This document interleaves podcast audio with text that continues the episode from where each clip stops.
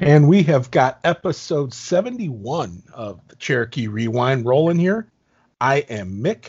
Thanks for hanging out. And well, this time around, we're going to go just north of Toledo here and into Michigan as uh, we got a guy here who is a Michigan guy and played, he was a defenseman for the Cherokee. This is going back a little ways, but uh, goes by the name of Mike Sisk and you'll hear me call him Siski from time to time. Old habits die hard. So, uh, Michael, how are you, sir? Good, by yourself. Hey, you know me, man. Just uh, I got a pulse. I'm happy. so, but uh, now I always do this thing where I try to remember what your jersey number was, and you being a defenseman and playing as far back as you did, I mean, you're still a kid to me. So, but uh, if I remember I'm gonna take a stab at it and say you wore number five. Four. Four. I was close. Yep. You off by one. Uh, what's that? What do I know? It's math. It's not my strong like suit. It's only a couple of years ago, right? Yeah, just one or two. Yeah, and especially you know I've only got 20 years worth of players to try to remember. Anyway, but uh, you know, Siski, we uh, we joke about this stuff, but the thing was was that you were a fiery defenseman. If I remember, you were you didn't take too much crap off anybody if they tried to get at, uh, try to run your goalie or get in front of the net. You were one of those uh, guys that, I mean, you weren't the biggest guy out there. Let's be honest, you weren't. And but you you played like it. That's the thing. You played without, and it's it's kind of that's kind you kind of got to play that way if you're going to be a physical guy and stuff. Uh, you can't play with any hesitation and especially being a guy who was smaller in stature. Uh, and you went, you never, uh, you never backed down from anybody. You were yeah. just kind of one of those crap disturbers that that uh, that people would kind of go. Arr. But uh, one of you were one of those guys, Siski. I remember they they look if you were on if they were on your team, you loved them, but if they weren't, you hated them. You were one of those guys. Yeah, I've been uh, I've been told that a couple times throughout my career. That's for sure. well, let's talk about that a little bit. How old were you when you first uh, you first got on skates and were introduced to this game? I was actually introduced through my uh, my grandmother, who actually passed away a couple years ago from uh, Alzheimer's. But I was two and a half years old.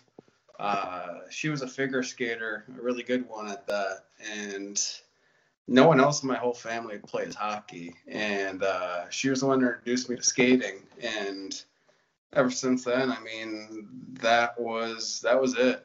Um, she introduced me to it, and from that point forward, you couldn't keep me off the ice.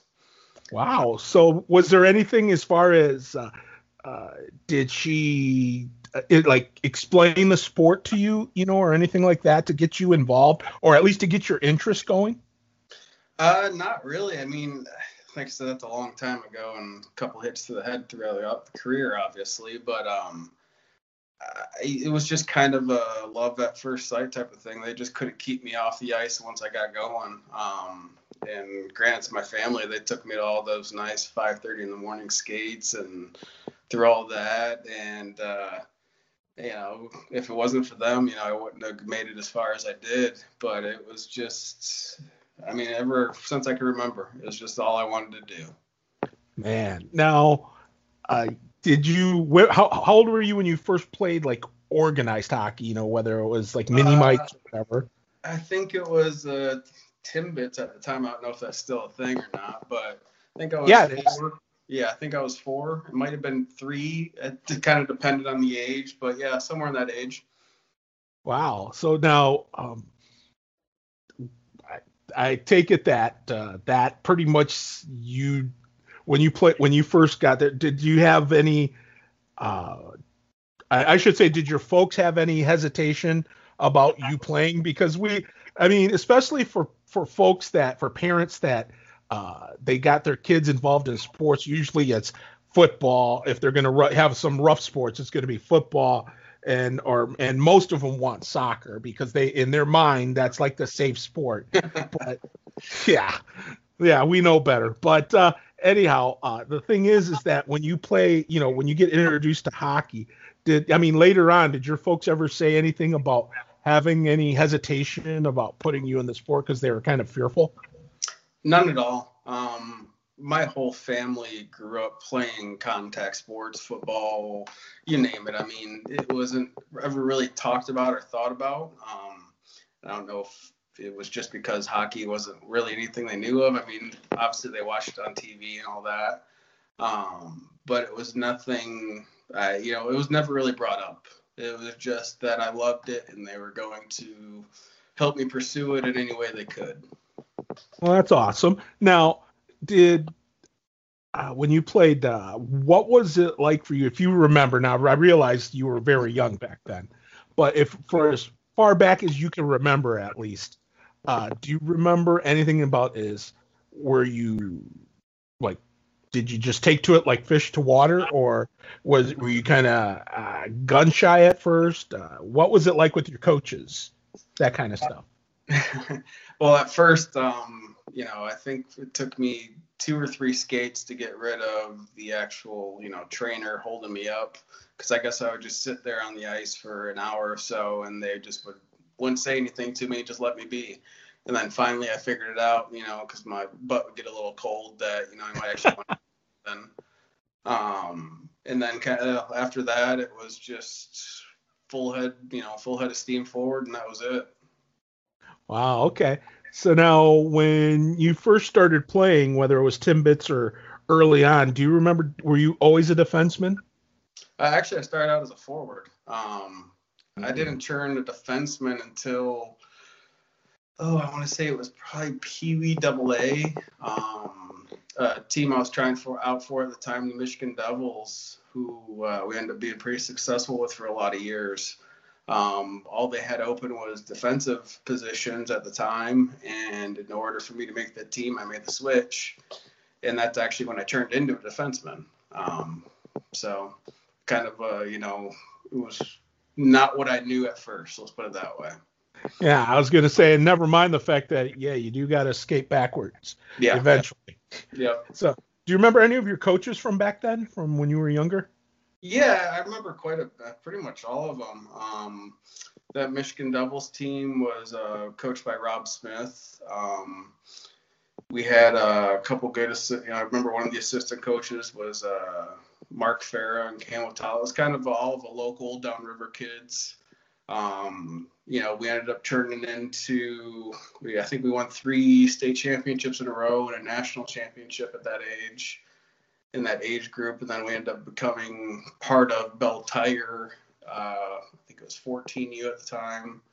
And just kind of that, we had a good core of guys that from that downriver area that was really solid and we just kind of kept moving up through the ranks through the years. Okay. Now, um, where where did you play out of? What rinks did you play out of for home? Uh, our main home rink was uh, Trenton, uh, which is probably what 40 minutes north of Toledo, maybe mm-hmm. at the most. I'm sure you've probably traveled there through your time, but uh, I was just through there yesterday, so yes, I go through there a lot. So uh, I understand that, completely. Yeah, that was my home rink for a lot of years playing with the uh, Michigan Devils. Okay.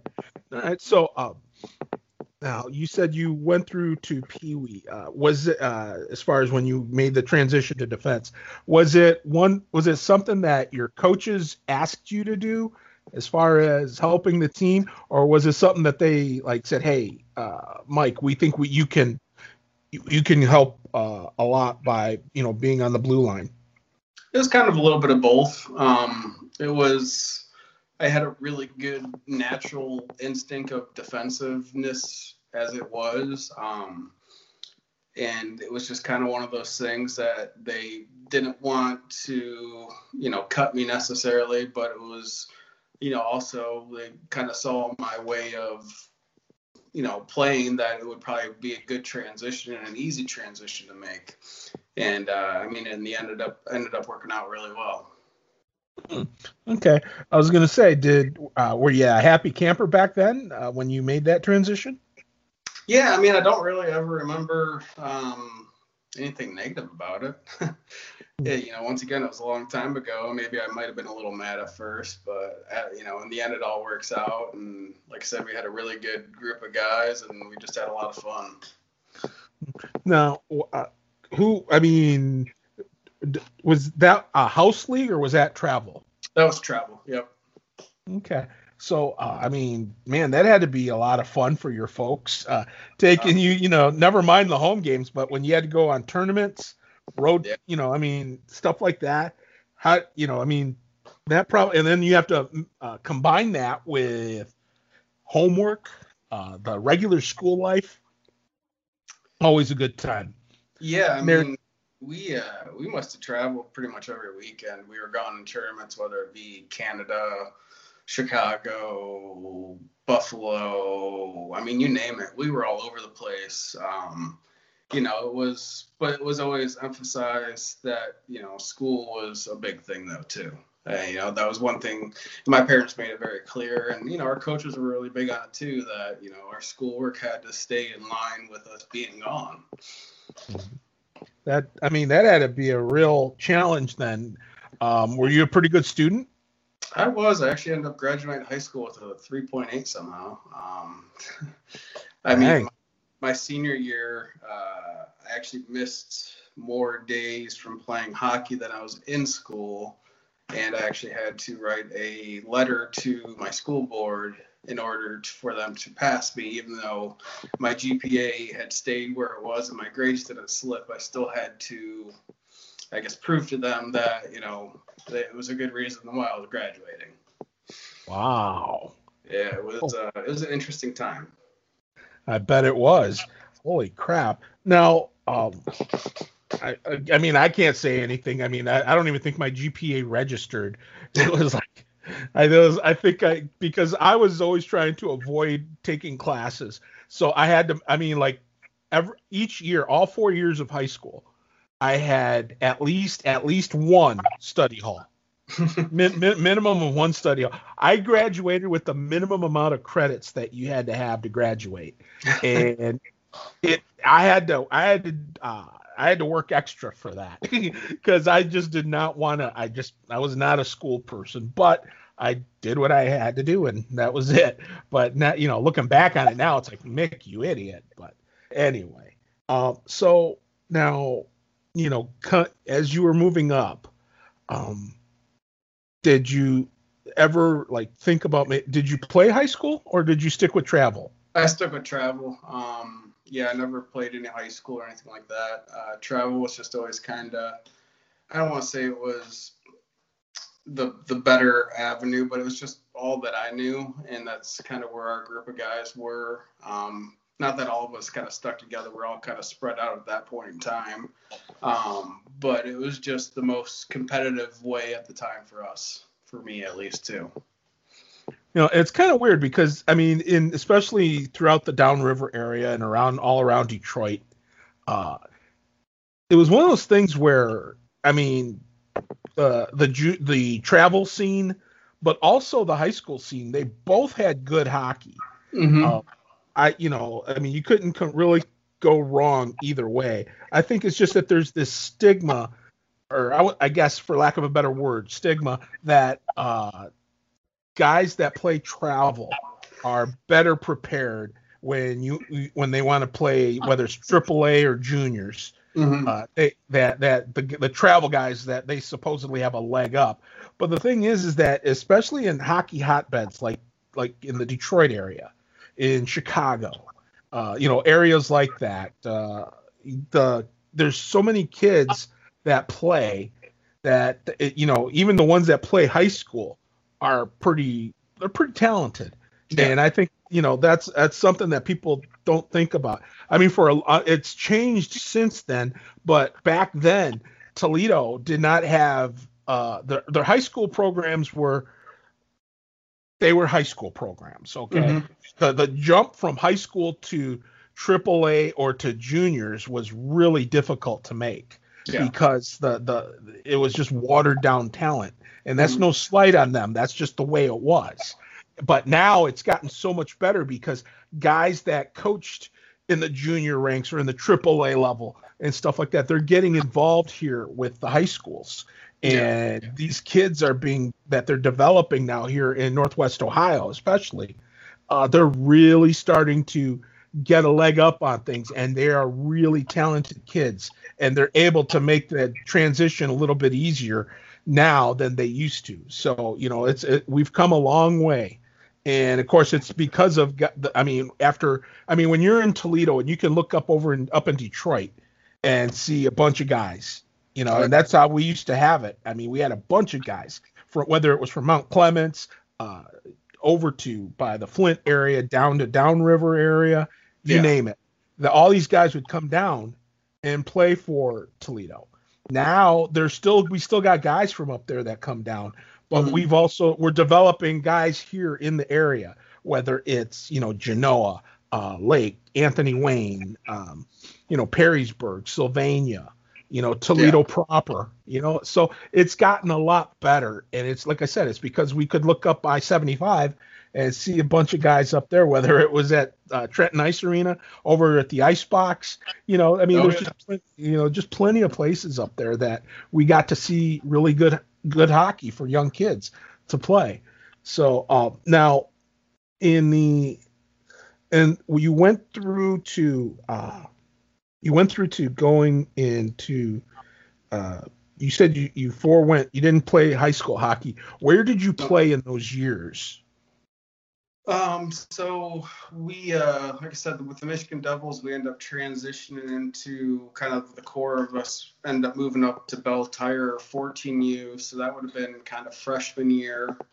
Um, once again, had a, just a, a stellar team. Um, Torey, or, uh, Torey Krug was part of that team who now plays for the St. Louis Blues. Um, his dad, Kyle Krug, was uh, part of the coaching staff. And, uh, that was you know an awesome awesome experience awesome team there. Uh, we ended up going to nationals that year won states that year um, came in third place that year for nationals. So great experience. Um, following year for sophomore year went and played for uh, Compuware, which would have been what is that bantam minor i believe? Mm-hmm. i think. I'm trying to remember all the different age groups now it's been a long time, but um, end up capping in the uh, CompuWare team that year. Um, we weren't the greatest team. Uh, I think we ended up placing last that year. Uh, just it wasn't a very good year. Um, had some issues with the team, and it just it was it was actually a really good learning year for me, um, especially coming from a team that.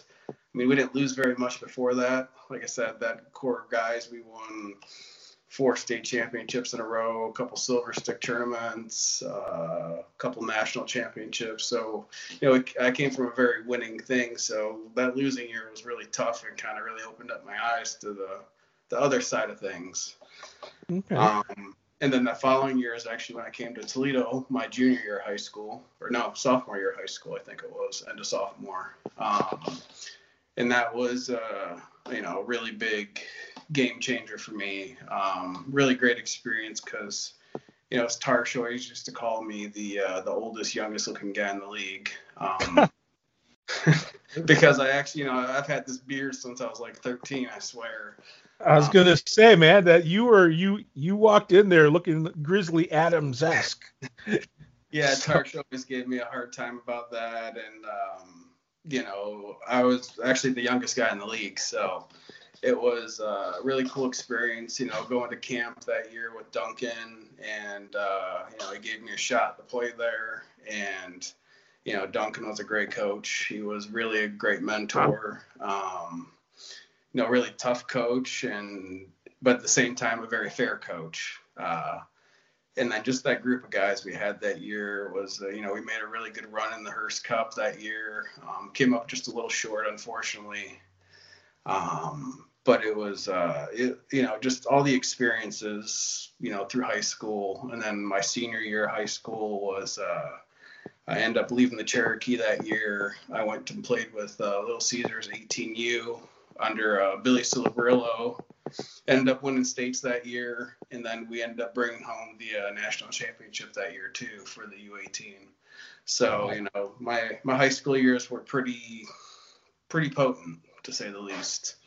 Okay, well, let's talk about. Um, how did you get to Toledo? I mean, was it through a tryout? Was it through? Did they draft you? Uh, did you just hear about it? Uh, hear about the tryouts, or what was it? Yeah, so it was actually just a tryout. I was kind of, I was, I don't want to say in between, but really undecided where I was going. I wasn't going to go back to CompuWare. Um, Victory Honda was one of the teams that was kind of was looking at going to. Uh, I, I, don't really remember how I heard about the Cherokee, and you know, all of a sudden my dad was talking about it, and he goes, "Hey, their tryouts are this weekend. You want to go?" Said, "Okay." You know, I wasn't drafted by him, anything like that. Um, so yeah, went down there. Um, and the rest was kind of history. Uh, like I said, Duncan really liked the way I played that, you know, in tryouts and, you know, kind of offered me a spot. You know, obviously I was young, like I said, the youngest kid in the league at the time. So the youngest old kid. Youngest old kid. I mean, we had a pretty, pretty older. I don't want to say older team, but a very mature team that year. Um, and I mean, it's a whole different, you know, animal because not that the travel, you know, the AAA league is much different, the travel, but you know, you're actually traveling together as a, you know, a team on a bus. You're actually, you know, it's not just individually traveling, getting there on your own. Um, you know, it's a it's a big group setting. Well, so, now, well, let me ask you, uh, what was it like when you first walked in that locker room? Uh, like for tryouts or early in the season and stuff where I mean, was there any kind of nerves or any kind of uh, what were your expectations and what did you end up? How did you how did it end up turning out for you as far as when you first uh, went down there? You know, as far as nerves, there really wasn't any. Um, I'm I've never really been much of a, a nervous person, um, especially when it came to playing hockey. I knew my skills and I trusted them. Um, it was more of I was there to prove a point. Uh, and I think that kind of carried over into my play a lot of times. Um, I was a very physical, physical defenseman. I was very chippy. Um, it was just who I was. I mean, I wasn't the biggest guy like we talked about before. You know, on a good day, I was five ten. You know, off my skates. So, you know, on my skates, I was lucky to be six foot if I was lucky. Um, you know, but I was awfully, awfully physical. Um, and that was just my style of play. And, you know, I was going to let you know I was there and I wasn't going anywhere. So, yeah. Well, you know, you got to remember too, back then, and what makes it more in, impressive, you know, most people now would say, well, okay, what's the big deal? You know, you're 5'10, six foot, you can hit. Okay, great. No, back then, they liked the, especially, you know, whether it be juniors on up or even in AAA, they like those big tall trees, man. They like those oh, big boys. And that's who they were always scouting and looking for. You know, the guys that were smaller who were tough, it's like, eh, you know, they they they always back then wanted the really big guys. They wanted those big uh, big drinks of water. And uh, it for the smaller guy, you know, that was a tough road to hoe and you were able to plow through that pretty nicely. I mean, like I said, like you both have said, because of how aggressive you would play. Um, do you remember your first game uh, in a Cherokee uniform? I think my first game was actually against Metro, if I remember correctly. Um, and back then, Metro wasn't the greatest team, but it was always a good game against them. It was always really chippy. Um, and yeah, that's about. I think it. I think it was Metro. I could be wrong, but um, yeah, that's about all I remember of it. Um, you know, one of the games that really sticks out was uh, it's against Peoria. Um, I think it was maybe the quarterfinals before going to Dubuque for the Hearst Cup. Um, and I think I had 32 hits or 33 hits that game, and uh, I just remember, you know, it was just one of their, I think it was their captain of Peoria at the time, just, you know, turned to me at one point and said, you just, you know, can you just stop at some point? and you know, it just it was just it was you know that was a game that really stuck out, and I think I ended up getting a star of the game or third star, or something like that for that one. Um, that was a game that really stuck out. Um, you know, because at the beginning of the year, I you know I wasn't really playing much. I was still trying to find my my niche and my spot on the team. Um, and you know, kind of had a good sit down with Dunk at one point, and you know, kind of after that, maybe midway through the season is really when you know everything started clicking, and I was on the ice quite a bit. Um, you know, if I remember correctly, you know, it was I think Ryan Sexsmith was on you know defensive squad, Jack Goodell, um, myself, uh, Josh Williams was on there too. Brandon Bolter. Bolter. Yeah, yeah. Brandon Bolter. We yeah. always called him Bolts. Yeah, you know, we had a a really, I mean, I think me and Josh were probably the two smallest guys, both being about five ten. mm-hmm. Um, you know, we had a big defensive squad then, and you know, pretty old. I think me and Josh were probably the youngest ones at the time. Yeah. Um, and it was Se- just. Sexsmith was like he looked like he was like about a 30 year veteran or something, you know? yeah, it looked like he had been around for a little while. Yeah, well, he went to a lot. He went through a lot of teams, man. That kid, I'll tell you what, you you look at the dictionary under the word resiliency, and you'll find his picture. Oh, that kid, that kid, that kid went through a lot, and he and he came out of it a, a good kid. You know, he came out of it a good guy. So uh, now, do you did you did you uh, score at all in uh, that in that year? For Toledo? I did. I had a, uh, had a goal against um, oh, who was uh, Grand Rapids Owls. Aha. Yeah. The good old Grand Rapids Owls. Uh, yeah, that was my only goal the whole year. I had a bunch of assists, but uh, not too many goals. Hey, but at least you got one. There was no goose egg there. Yeah, there was no goose egg. now, uh, the other thing too that I remember was that when you played and the Herster Cup was in Dubuque, was that the year? Uh, let me see. That was at the big arena they had. Oh yeah. Uh, they they'd get like three, four thousand drunk. I mean, um, fans. Uh, yeah, same difference. Anyway, uh, well, they would. Uh, we, uh, we played Dubuque for their home opener there, um, mm-hmm. and it was, you know, like you said, 3,000 to 4,000 fans, and it was loud in there because just the way it was, it was set up like an old basketball stadium. So the stands felt like they were on top of you. And, uh, you know, it wasn't a, it was a good, I think the first game we only end up, you know, Dubuque was just a powerhouse of a team. I think the following years when they actually moved up into the, uh, the USHL, if I remember. Yeah, correctly. they went, yeah, they went back to the USHL because they were the Fighting Saints, and uh, yeah, uh, then yeah, yeah, yeah then they Duke Thunderbirds when we played yeah. them, if I remember correctly.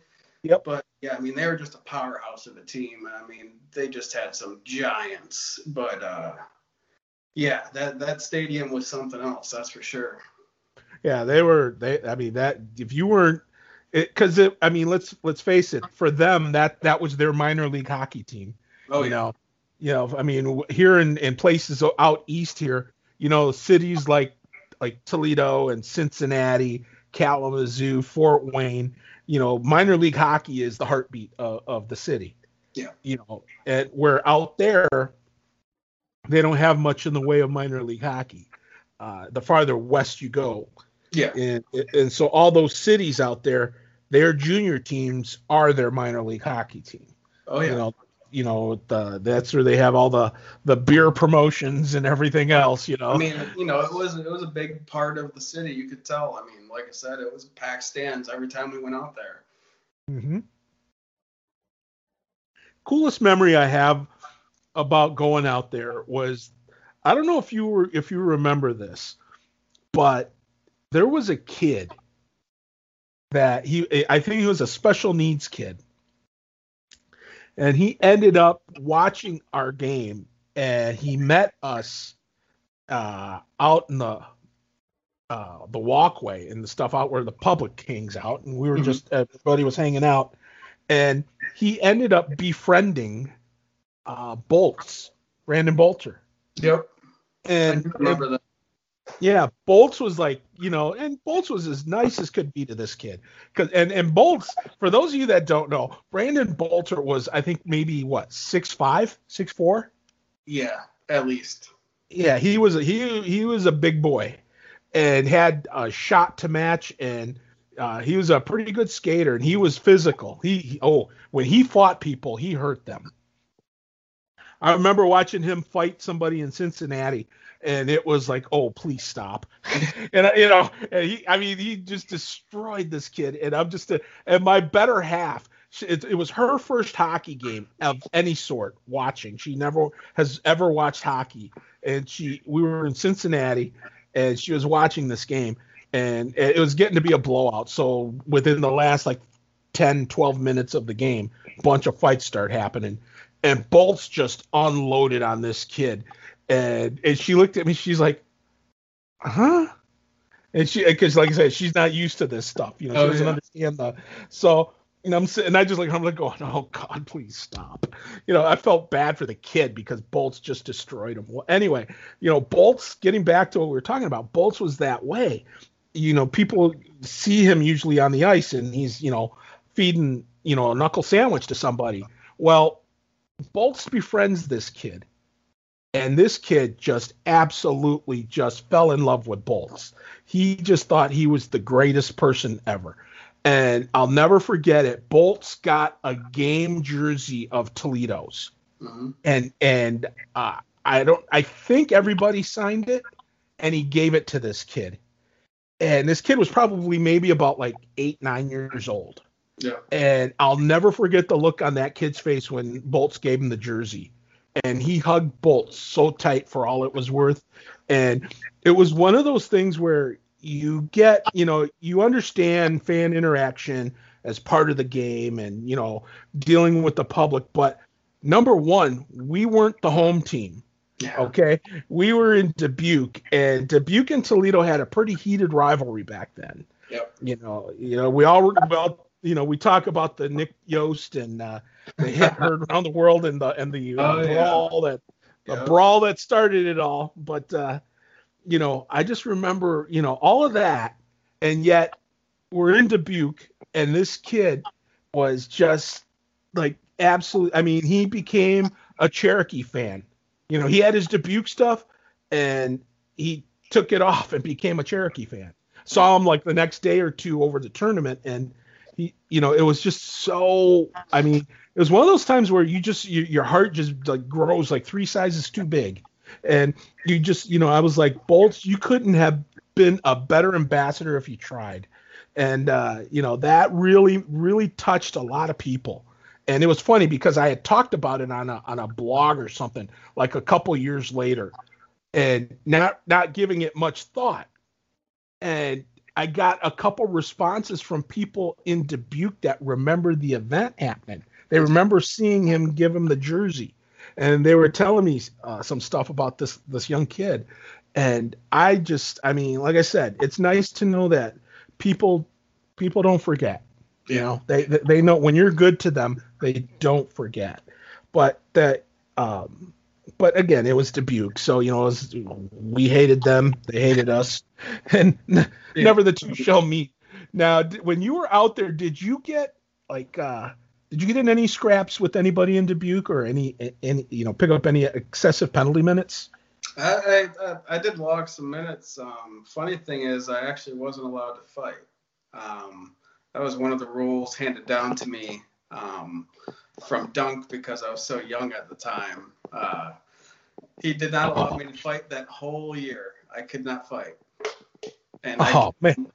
I came in, you know, the year before from CompuWare where I led the uh, the league in penalty minutes that year too from fighting. Wow. So it was uh, it was a big adjustment. Yeah, I'll uh, I'll never forget. It was you know I was like I said I was a young guy in the league.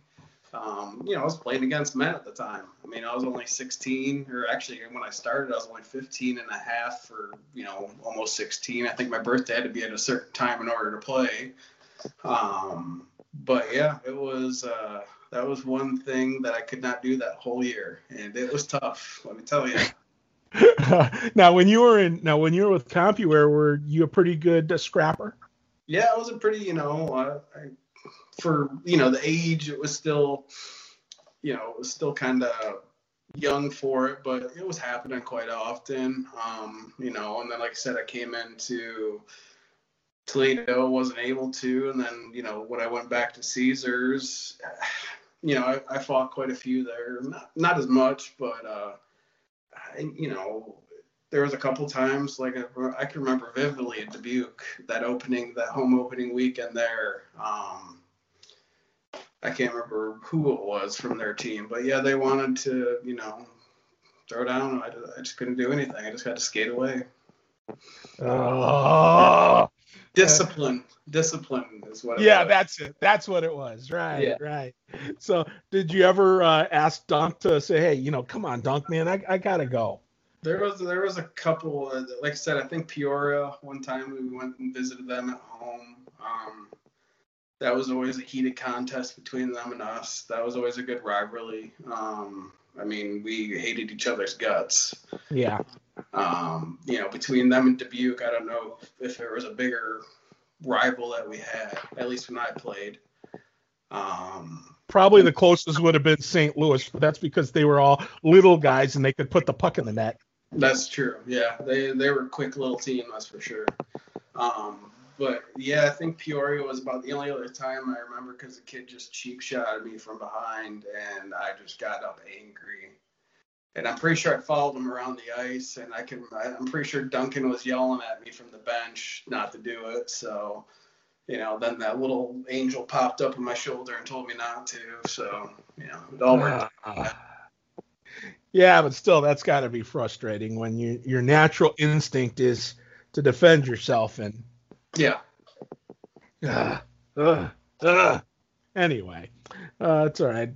Hey, Dunk had your at least you know Dunk had your best interest. He was looking out for you. No, so. absolutely, and that and that's what it was. You know, just because I was still so young at the time, and I mean, at the time, I mean, if I was to fight a 21 year old, that's five years of difference. Um, that's a big, big age gap.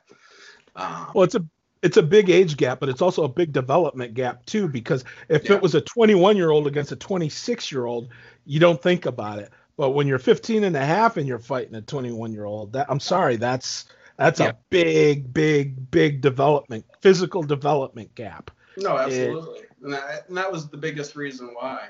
Um, it wasn't that I think because I may have fought during training camp, and I think that was when he told me that was the last time I'd fight for the you know while I was on the Cherokee. Um, and it was nothing nothing wrong with the fight, but it was just you know I think that was the biggest thing was just the age age gap there.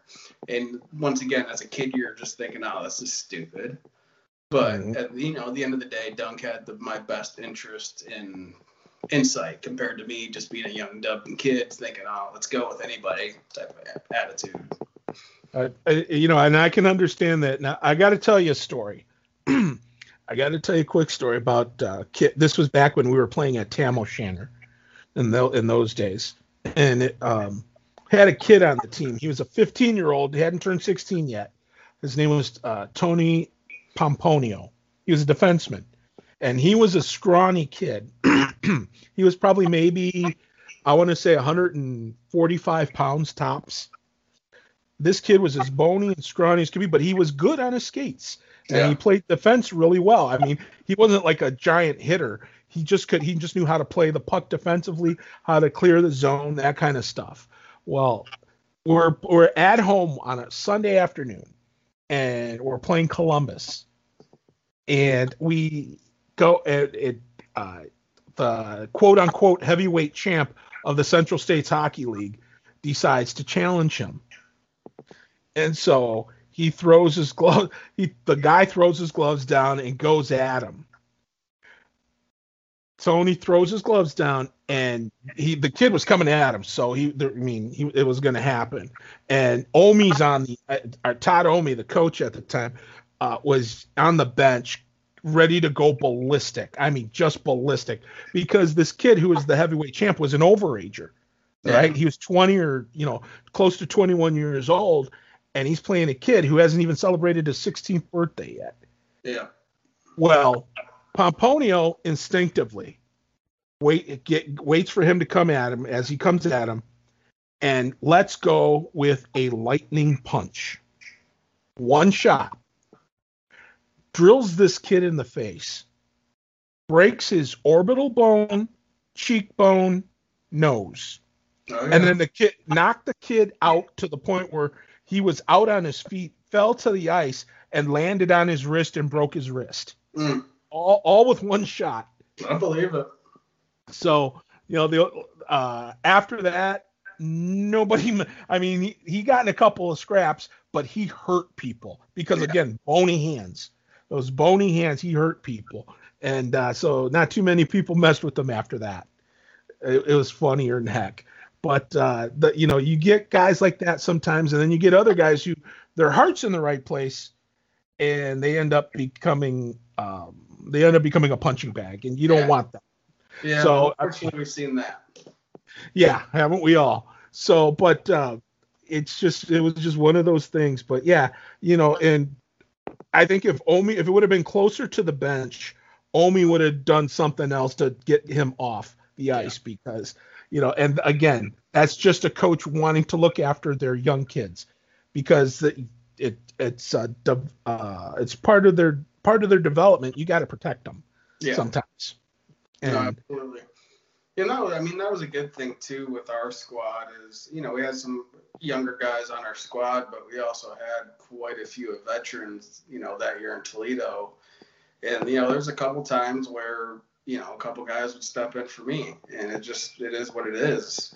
You know, I remember you know Clark did it a couple times. I know. Oh yeah. A couple times. It just it was one of those things. Is you know not too many people you know that you know were able to mess with me before I was that person that was protecting other people, but you know here I am in a league, you know being you know once again the youngest guy where people were protecting me. So it was uh it was a different thing, but that was just you know that's the whole aspect of the team though. Well, let me ask you, what was the transition like for you to go from you know CompuWare and stuff to playing you know juniors and noticing, you know, you're not just playing with guys your age mm-hmm. or, or, or, you know, a year younger. You're playing against grown men. Yeah. And I mean, obviously the physicality probably was bigger, but what did you have to make any adjustments as far as the way you played your game? I mean, as far as you know, game speed and stuff like that, it was all very similar. Um, you know, the biggest thing was playing against you know guys that were way more mature.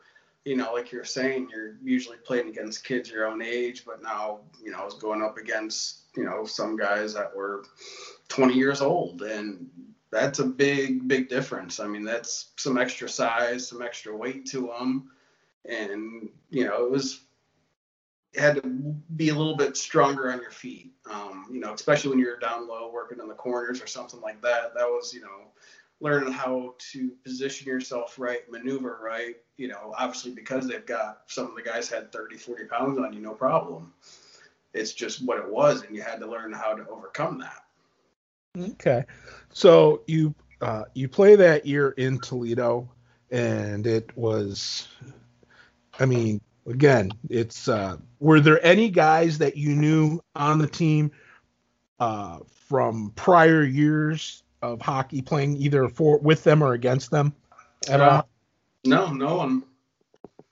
so you in, walked in, you walked in there with no no nobody that you knew. Yep. Wow. Yeah. How long did it take you to adjust to getting being comfortable with the team? Um, you know, it wasn't too too quick of an adjustment period. Um, actually ended up uh, Mark Farrell. I think it was his last year there in Toledo. Um, he actually was right down the street from me, so I ended up hitching a ride with him. A couple, you know, would drive. We take turns driving back and forth down to Toledo. Um, so it, it wasn't too too long of an adjustment period. Like I said, we had a you know a good core of guys, and we all just kind of you know meshed together really well that year. Mm, okay, yeah, Farrell was crazy. He was uh, he was a nutcase, man. That's that's the one thing I remember about him. He was probably one of the funnier kids on the team, and uh, he went out of his way to prove it. oh, Every yeah. chance he got. Now, do you remember some of that stuff? Like some of the some of the wacky, crazy crap that went on uh, in the in the locker room or on road trips? Oh yeah, I mean, you know, one of the ones that sticks out big time was you know the Herster Cup in Dubuque. You know, obviously the finals and all that, and everyone's trying to dye their hair, you know, bright blonde and all that. And then you know, at the time I had a full head of hair and you know luscious locks, and my hair is dark as can be, and it just ended up being just bright red. And uh, I'll never forget, you know, because I was I started that you know that next game. I can't remember who we were playing, but uh, yeah, I took off my helmet and I just remember my dad had made the trip all the way to Dubuque to watch you know the, the finals, and he's just infuriated. My hair is just this bright red, and that's all. I'm thinking about the whole time during the national anthem, I'm just like, I need to get my helmet back on because I can just feel the anger coming from the stands. You yeah, can feel tried, the heat. Yeah, we tried dyeing my hair probably three or four times, and it just did not matter. It just made it more red. Wow, man! But uh, whew, that so after afterwards, did he give you a lot of crap about it? I don't think he said a word about it because I think he knew I, I, I messed up. So uh, it was fun though. You know, it was all we all did it. We all had some fun with it. Um, you know, the beginning of the year it was mohawks for all the new guys. Um, you know, all our heads were shaved. I think um, a couple guys did the uh, the good old Wolverine helmet, which was weird haircut at the time. Yeah, it was you know it was just ways of getting us you know all together and get us to bond together. You know, it's just. A, now, did you have the mohawk or did you go all? I had a mohawk. Yeah, I wasn't gonna do that Wolverine helmet one. too, too much, too much involved there. Yeah, I'm not a Wolverine fan, so that would be crossing the line big time.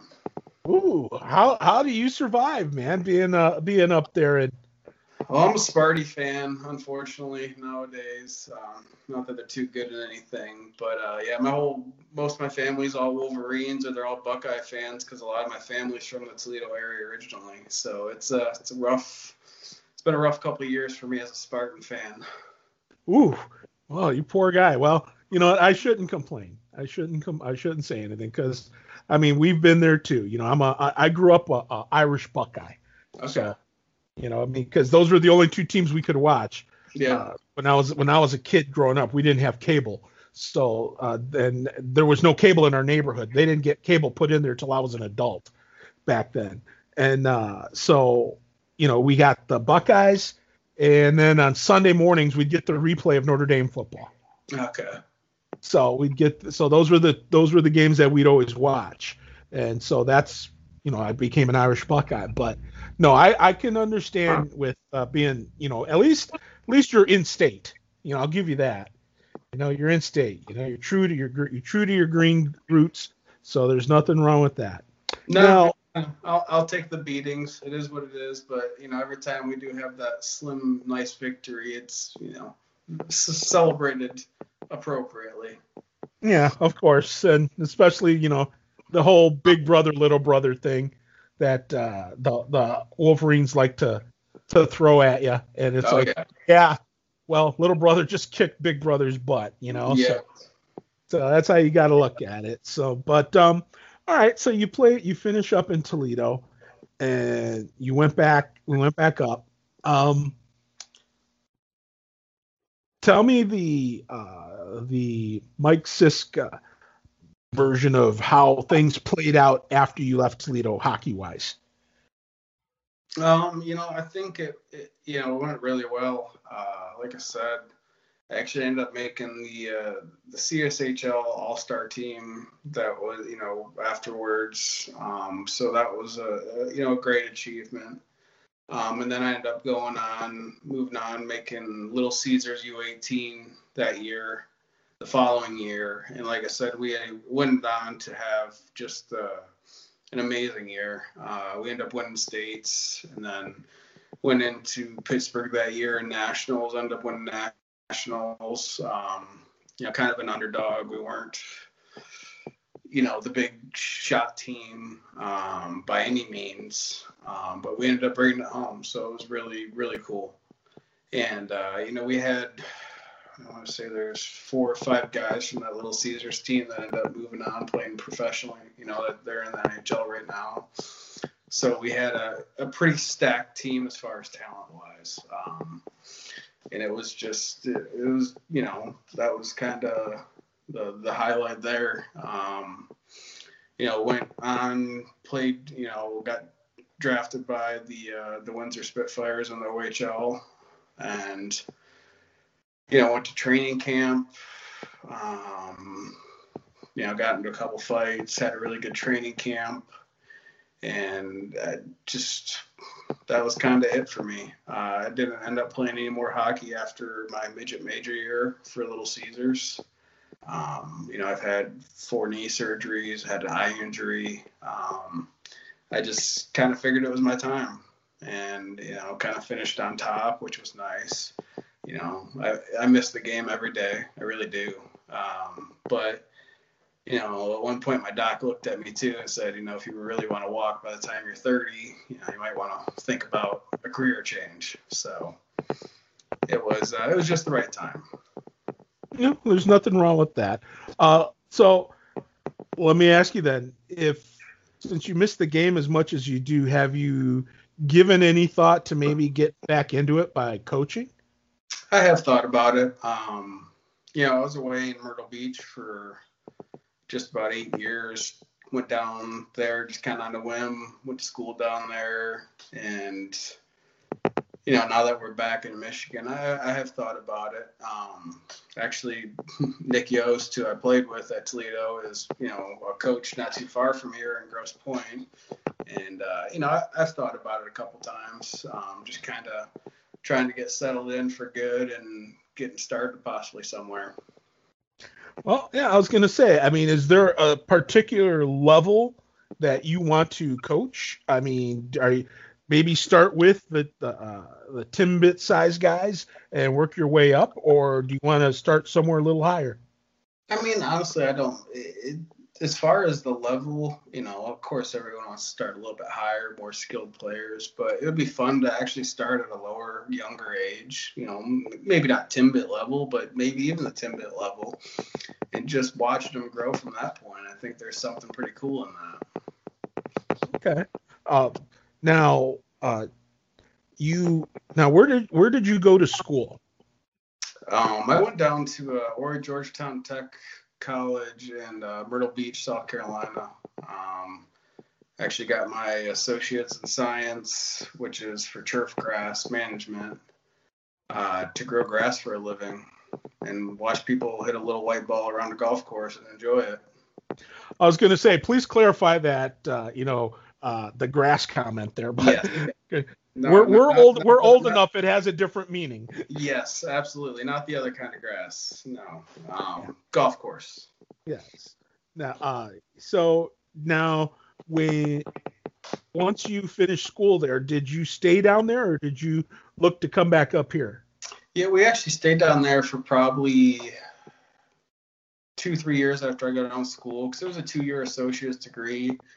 Um, we kind of like I said we moved down there on a whim didn't even have jobs we moved down there we just kind of needed a change of pace and change things up. Um, ended up working down there for a while and the boss i had's like hey we got a school you're pretty good at this why don't you go do it? So i did.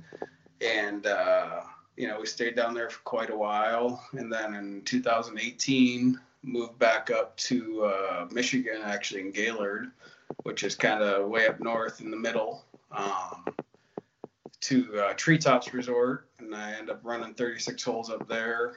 And then um, just last year during this lovely pandemic, ended up moving back down this way to uh, Rochester Hills, which is just north of Detroit, running an 18 hole golf course here. So got a little bit closer back to family and all that, which is nice. So it's, you know, everything has its plan. Yep. Uh, what golf course do you work at? I'm at uh, Pine Trace Golf Club in uh, Rochester Hills. Okay, sounds nice, man. Is it uh, is it a pretty uh, challenging course, or is it? It is. You know, it's you know it's a uh, it's a little bit of a shorter course, um, but it's got a lot of undulation to it. Actually, for being kind of where it is, it's a lot of rolling hills. Um, a couple big elevation drops. Um, like I said, it's not the longest, but the greens are really small and challenging, so it kind of makes up for the length of the course. But it's it's a good track. Okay. Now, uh, now you and your wife, are you going to? Uh, by the way, um, how long has it been now uh, that you uh, been with the missus? We've actually been together uh, be 14 years, or oh, excuse me, 15 years here. Uh, the end of this month, May 24th. Wow. Yeah, we, she actually her first hockey game ever was my first game as a Toledo Cherokee. Really? Yep. Oh my! I didn't know this. Yeah. So, so how did you guys meet? Uh, we actually met uh, camping of all places um, in Algonac, Michigan. Uh, I had just went with my aunt and uncle. I was just kind of uh, I was pissed off at my parents. I was a teenager at the time, right? You know. Yeah. So I went with them and end up meeting, and yeah, the rest is kind of history. Um, we actually lived an hour apart growing up, and you know we made it work. And like I said, her first ever hockey game was to see me in a Toledo Cherokee uniform. And then she, you know, kind of second guessed why she was dating me because I was really mean on the ice. So thought that was going to translate into off the ice, which obviously it didn't. That's Um, funny. so yeah, here we are, almost 15 years later. Now, uh, now who asked who out first? I asked her out. She just kind of gave me a blank stare for a while. You know, she had her sunglasses on to make it seem like she wasn't looking at me. And uh, her mom was actually the one who introduced us at the time. And yeah, it was just, yeah, I don't think, you know, at 15 years old, we both didn't really think anything of it. Probably, you know, we just talked and thought it would be nothing. And, Yeah. you know, end up sparking it up. And here we are 15 years later. And we're married for, you know, three years now. That's awesome stuff. Now, uh, do you are is, are you looking to maybe someday have have a family? Yeah, absolutely. Um, now that we're kind of, you know, I want to say settled down, um, we're not moving as much. Obviously, we're way away from family. That was kind of our big thing, is we wanted to get back closer to family. Um, and then, you know, hopefully within the next year or so, we can, you know, get a family going. Well, that'd be pretty good because I think that will, uh, if you know, if that were to happen, I think that would probably spark you to want to get back in the game, especially if you could uh, coach your own kid. Yeah. It Um, happens. You know, I, I- I think I might be a little too harsh on my own kid because I know the way I was, and uh, I I probably that would actually be you know probably one of the best things in the world. I just joke around saying that, but it would be something cool to see you know that happen. Yep, I think it would be too. So, uh, before we wind her up here, um, as far as uh, do you keep in touch with any of the guys that you played with back then? Now, Um, not too much. Um, you know, every some of us guys are still friends on Facebook and whatnot.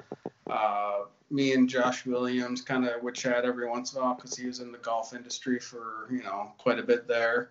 He was caddying and all that, and we kind of you know crossed paths. Never really met up or anything like that, but you know it's just kind of cool to see someone in the the golf industry. He's a little bit different side of it than I was, but uh, it was uh, you know stuff like that that you know you just kind of keep up with everyone. Not that we really talk or anything, but it's you know we still kind of keep tabs on each other. I'm sure. okay, that's fair enough. Now, uh, when you think of uh, back then, uh, uh, your your coaches, um, what was it like for you? Your overall experience in Toledo, uh, whether it was through your coaches or just the general uh, vibe of your whole time in Toledo, what it was like uh, being at the rink, you know, getting to know some of the people behind the scenes, that kind of stuff. It was very welcoming. Um, like I said, from the from the get go, uh, you know, Tarsh was yeah, a great guy, a great assistant coach, and then you know Duncan is the head coach. He was you know very very you know I'm trying to think of the right word here and I can't, but it's just because my English vocabulary is not that good. But um, he was you know very fair. If, if you were you know playing well, he didn't say much, but you know if you did something wrong, you were to know about it. Um, we practiced hard, you know, but that was to, you know, create those situations for the game where it's hopefully making it a little bit easier for us. And then, you know, as far as off the ice, everyone, you know, was just from, like I said, the time I got there, not knowing anybody, uh, was very, very welcoming and very, very, you know, almost family oriented. Mm-hmm. Okay. Well, um, let me ask you uh, one more thing here. Um, you know, I usually end this end each podcast with, you know, uh, what would you two things. One, what would you now that you're uh, you're an older guy, uh, what would what advice would you give to that 16 year old Mike Sisk that uh, it, with the benefit of experience and and life and etc. What kind of uh, uh, advice would you give to that 16 year old version of you? Um, you know, just because adversity is there, don't just kind of take a step back from it and just hit it head on and just keep going through it. Don't stop at it. Um, because I hit a little adversity there when I was first there. I wasn't playing as much. I was getting angry about it. Um, but to just tell yourself you're here for a reason show them why you're here. Yeah, that's good advice. And then the other thing uh, to wind it up, um, what would you like to say to Cherokee Nation? Because uh, there are plenty of alumni, uh, current players. There's uh, fans. There are alumni, uh, coaching alumni.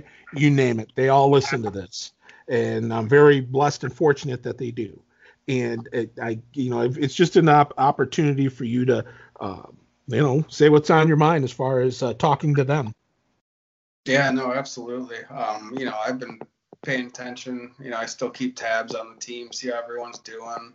Um, not that I know any of the kids, but you know, I played there. You know, granted, it was only for a year, um, but it just it meant that much to me, and it was, you know, like I said, family and it still is family to this day. You know, granted, it might not talk to everybody or anything of that nature, but you know, it would always hold a, a special place in my heart the year I spent there. Um, and you know, to all the the guys I played with, it was you know it was a pleasure. And you know, for all the guys who put on that uniform, I'm sure they feel the same way. Um, it's just it's a big family, and we always will be family. Granted, if none of us played together. It's just we all put on that jersey.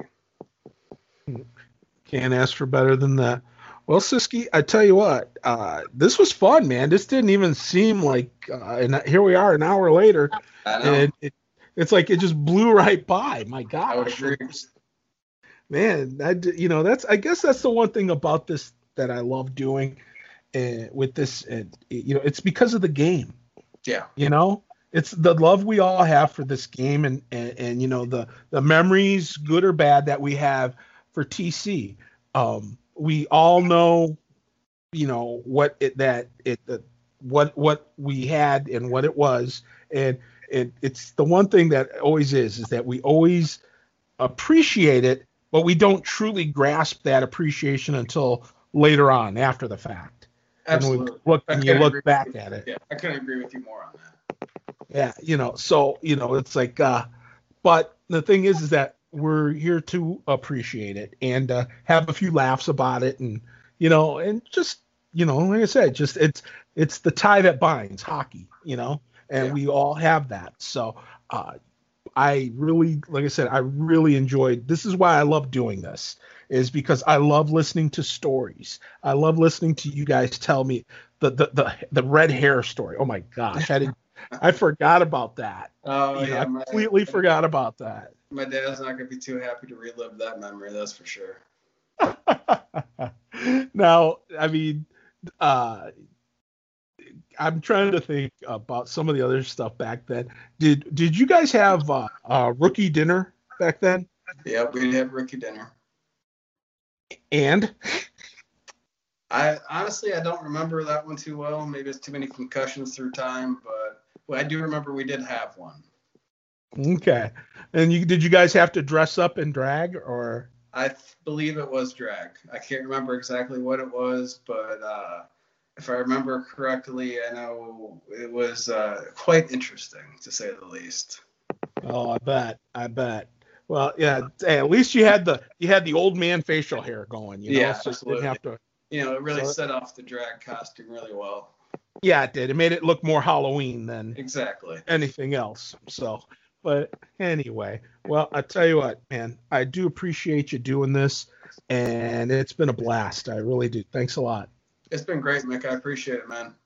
Hey, always, buddy. And when when we get back to whatever normal is supposed to be, we're gonna have a reunion, and we're gonna Sounds get a bunch of the guys back, and we'll go. We'll probably throw an alumni game, sure, I'm sure.